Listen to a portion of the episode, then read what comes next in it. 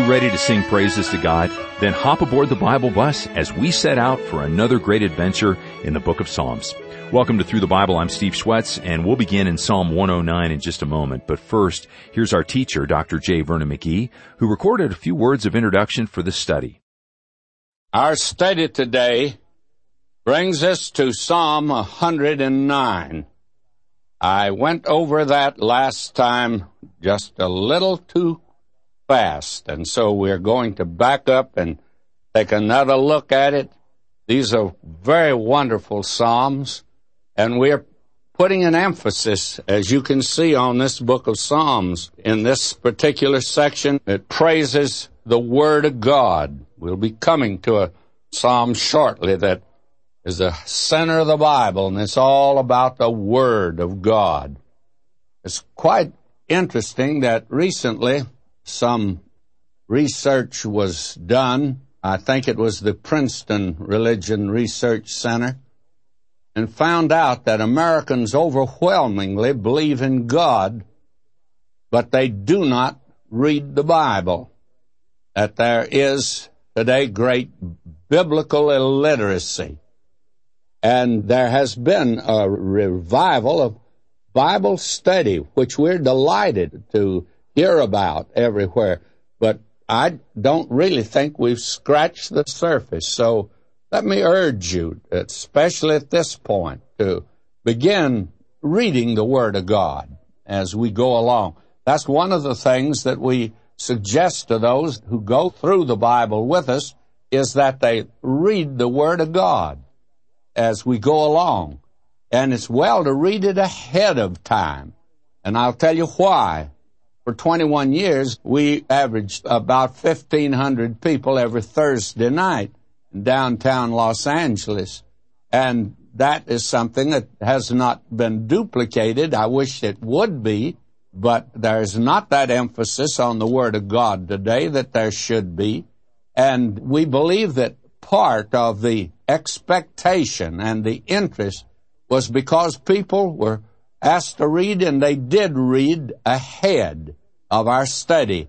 And they were sitting there with an air of expectancy. And today we need that, and we urge you to read along with us. We have a nation of Bible illiterates. Can you imagine today a man running an atomic energy plant and not having ever read anything about it, about atomic energy? I tell you, they tell me they follow the book.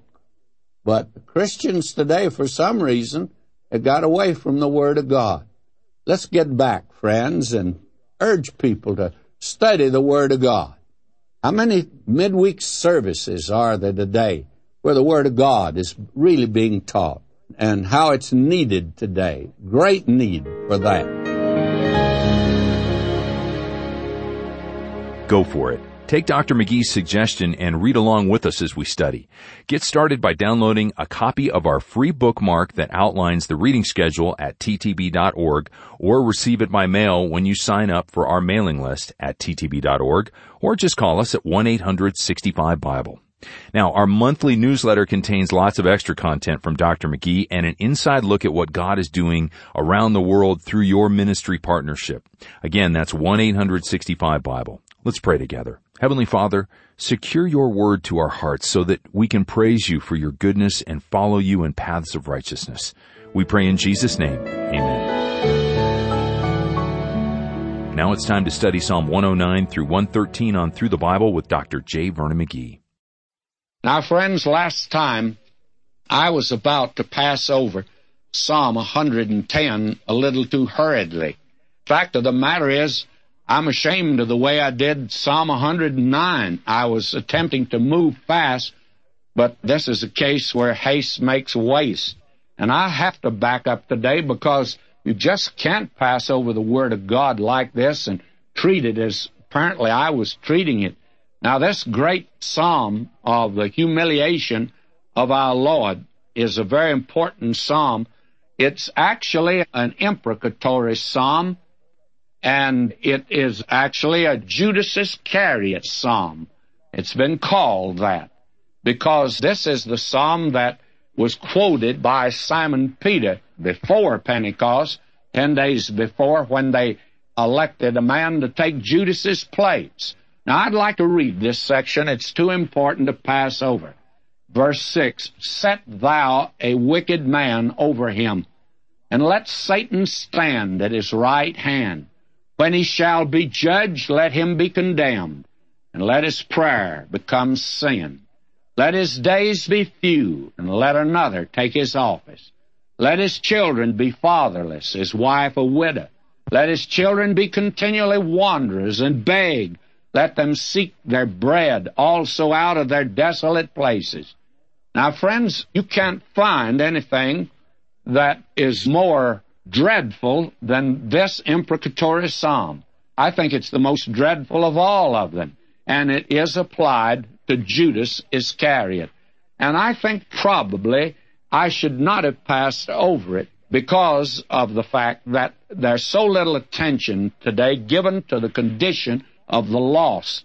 Now, as far as I know, no one is defending Judas Iscariot. I've had a notion today that there's certain organization and certain judges that would let Judas Iscariot off. Fact of the matter is, they'd declare him innocent and declare Jesus guilty. But the Word of God is very clear that he's a lost man. And this psalm here makes it rather frightening, and it makes the condition of the lost frightening. It's an awful thing to be a lost man. It's said of this man that it'd been better if he hadn't been born. And the Lord Jesus, even he made it very clear that the condition of the lost is a terrible thing. Yonder in John 3:36 where he gave that wonderful invitation, there's also the other side of it. There's light and darkness. He said, "He that believeth on the Son hath everlasting life. He that believeth not the Son shall not see life, but the wrath of God abideth in him." Now, I do not know how you could make that any stronger. This teaching today that somehow or another that the folk that are lost are going to have a second chance or a larger hope, or we ought not to be squares and narrow-minded about matters like this, that God may have a way. All I know is that the Word of God says, and the Lord Jesus said, For the wrath of God abideth in him. And that wrath of God is a terrible thing. It is judgment. And He bore that wrath for us on the cross. I say to you, this is a psalm I shouldn't have passed over so hurriedly. Now I do want to come to the 110th psalm, and here you have the not the humiliation of the Lord Jesus as you have in Psalm 109, but you have the exaltation. And here is a psalm that begins with the ascension of Christ. The Lord said unto my Lord, Sit thou at my right hand until I make thine enemies thy footstool. Now, this psalm is a remarkable psalm because of the prominence that's given to it in the New Testament. I think it makes very clear the deity of Christ. You couldn't, in any way whatsoever, shape or fashion, deny the deity of Christ and yet consider this psalm here. I wonder if I might, and I could spend the entire period today turning to scriptures that refer to him, and I want to turn to Matthew, the 22nd chapter, verse 41. And will you listen to this? This makes very clear the deity of Christ. While the Pharisees were gathered together, Jesus asked them, saying, What think ye of Christ? Whose son is he? They say unto him, The son of David. He saith unto them, How then doth David in spirit call him Lord, saying, The Lord said unto my Lord, Sit thou on my right hand till I make thine enemies thy footstool. Now, this is a very remarkable psalm and a very remarkable passage of Scripture. The Lord said unto my Lord, equal speaking to equal, God speaking to God, if you please. Now, that is quoted again in Mark, in Luke, and again in the book of Acts. We find it in the first chapter of Hebrews at verse 13, This is something you just can't pass over. When anyone says that the Bible does not teach the deity of Jesus Christ, they're not acquainted with this section of the Word of God, I can assure you. Let me just turn here to Hebrews 1.13. But to which of the angels said he at any time, Sit on my right hand until I make thine enemies thy footstool? In other words, this is the section that sets forth the deity of the Lord Jesus Christ. And you couldn't have it, my friend, given to us in any stronger fashion than we have it given to us here. Now we could spend a long time in this psalm. I'm going to read all of it. Will you listen? The Lord shall send the rod of thy strength out of Zion. Rule thou in the midst of thine enemies. Now this speaks of the coming of Christ to the earth to rule in Zion because you remember Isaiah said it, is out of Jerusalem the law will go. It's from that place. That will be the center of government of this earth. And God does have a purpose with these people in the future. Now, will you listen? Verse 3 Thy people shall be willing in the day of thy power. That's going to be the time when the greatest turning to the Lord Jesus the world has ever seen. Spurgeon always liked to say, God will have more people saved than they'll be lost. And don't push your nose up against the wind of the present. He's not doing so well today. But you see, he's not through. He has quite a bit back of him. He has a great deal ahead of him. And he has great plans for the future. Now, will you notice here, verse 4? The Lord hath sworn and will not repent. Thou art a priest forever after the order of Melchizedek.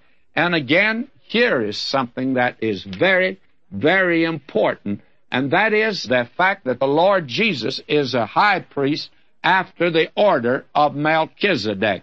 Now, here again is something that we'll wait till we get to the epistle to the Hebrews to develop, because this is one of the greatest truths in the Word of God.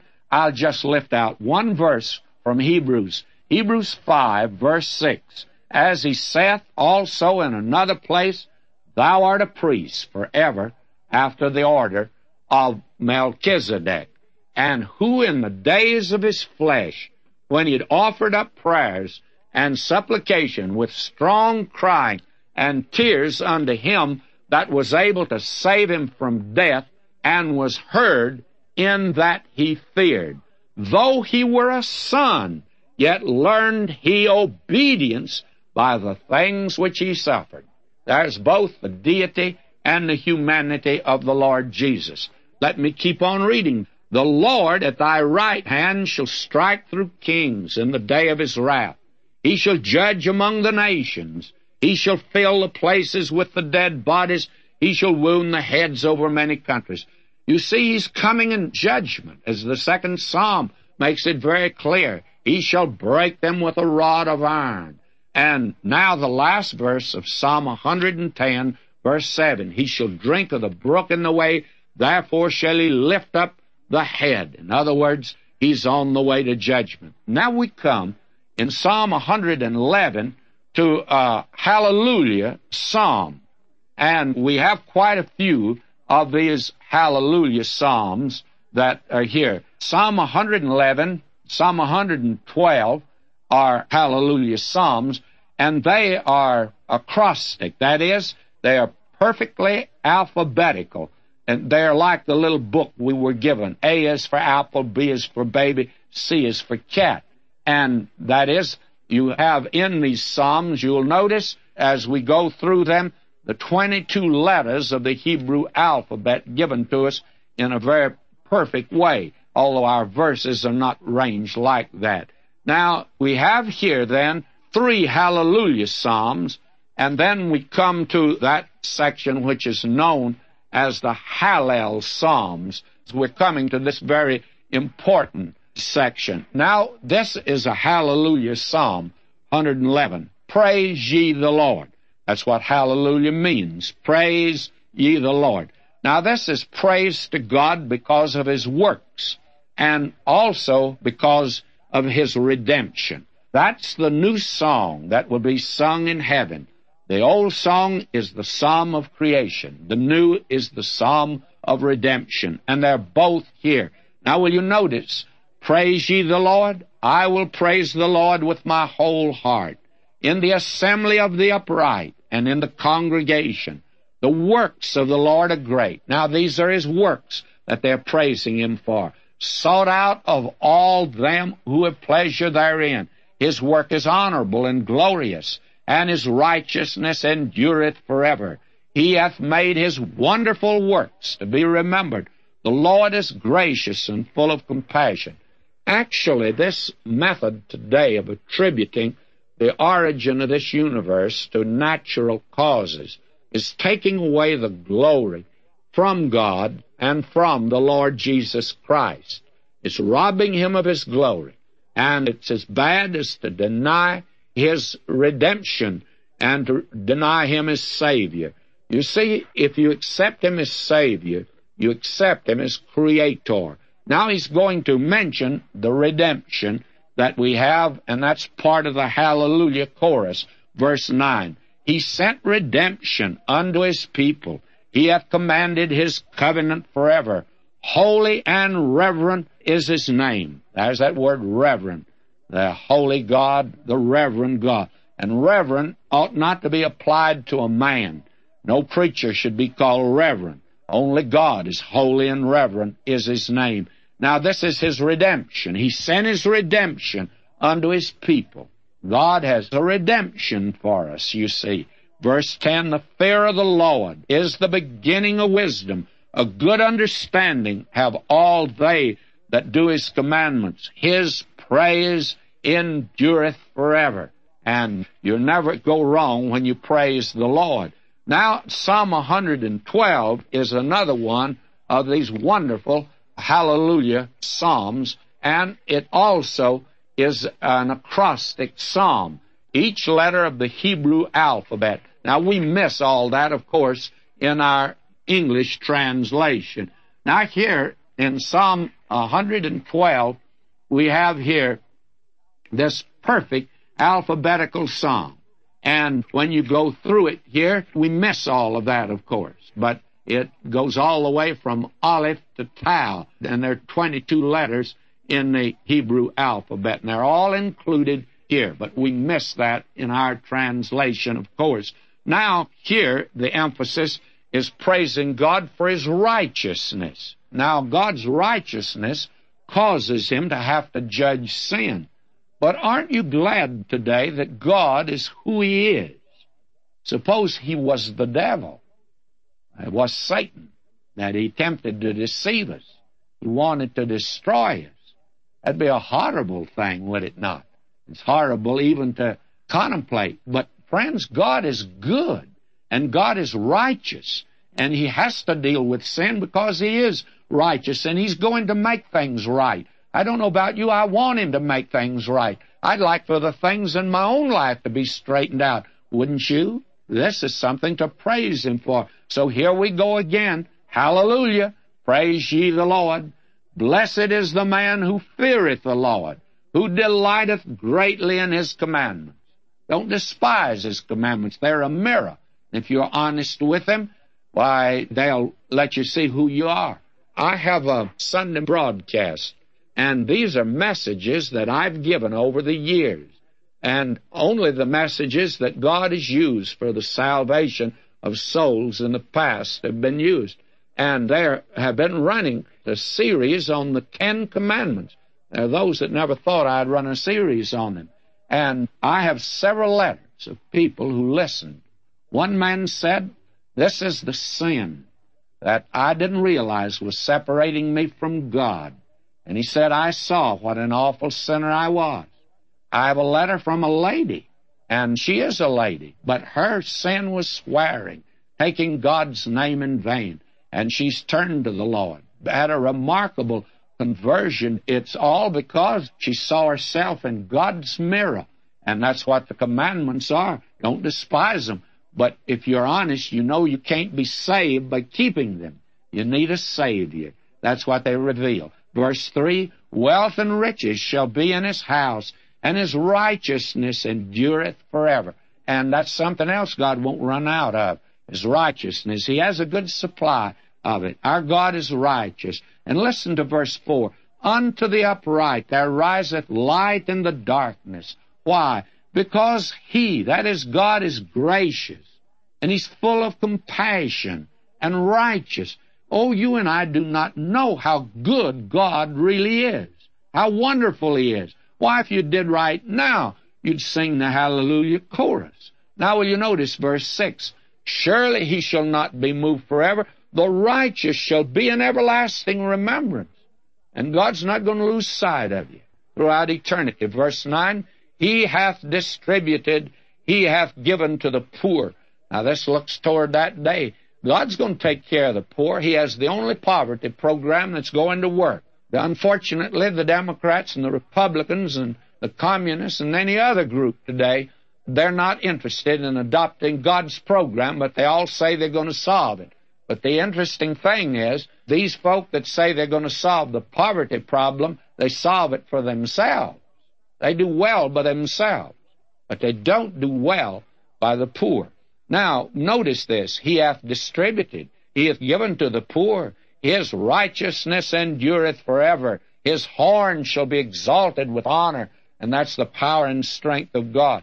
Now in Psalm 113, here we are again with another hallelujah one, and you have here the hallelujah psalms. They're coming up before us now. And these hallelujah psalms were sung at the Passover. And not only the Passover, but there are those that say they were sung at all of the feasts, at least three of the feasts. At the Feast of Passover, and the Feast of Pentecost, and the Feast of Tabernacles, but probably at all of them for that matter. And you have here these very wonderful so-called Hallel or Hallelujah Psalms. And they began back there at 111, and here we have another one that's coming up here, and we read in Psalm 113, Praise ye the Lord. Praise, O ye servants of the Lord, praise the name of the Lord. It's the reason we shouldn't take it in vain. We should praise the Lord, and that is very important to see. This is a precious, it's a delightful psalm of praise and worship.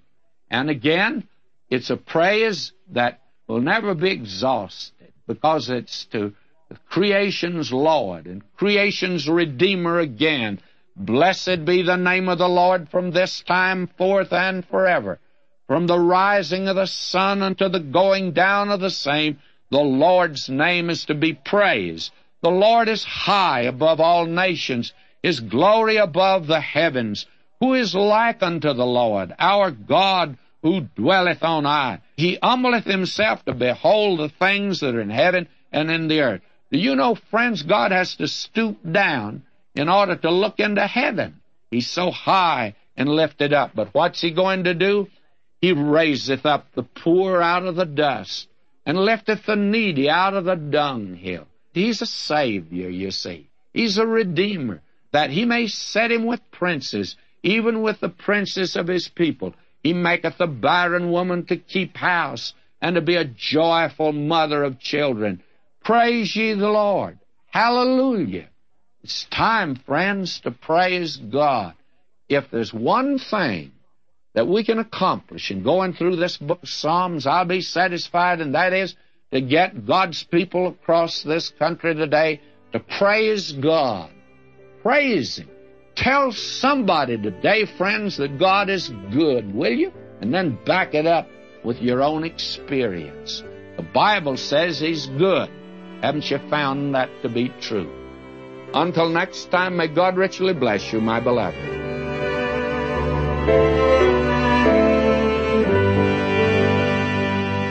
Are you telling others how good God is? Are you praising His name so others around you will hear of His goodness? Ask God for the courage to share Him with just one person today. Step out in faith and believe God is preparing them for your good word. We'd also like to hear your praises to God. You can write and tell us the good things that He's doing in your life as we study His Word together. You can email us at BibleBus at ttb.org or send your letter to Box 7100, Pasadena, California 91109. In Canada Box 25325, London, Ontario N6C 6B1. And if we can answer your questions about this worldwide ministry, call us at 1-800-65-BIBLE. Well, I'm Steve Schwetz, and as always, I'll meet you back here next time. Go with God today. Jesus made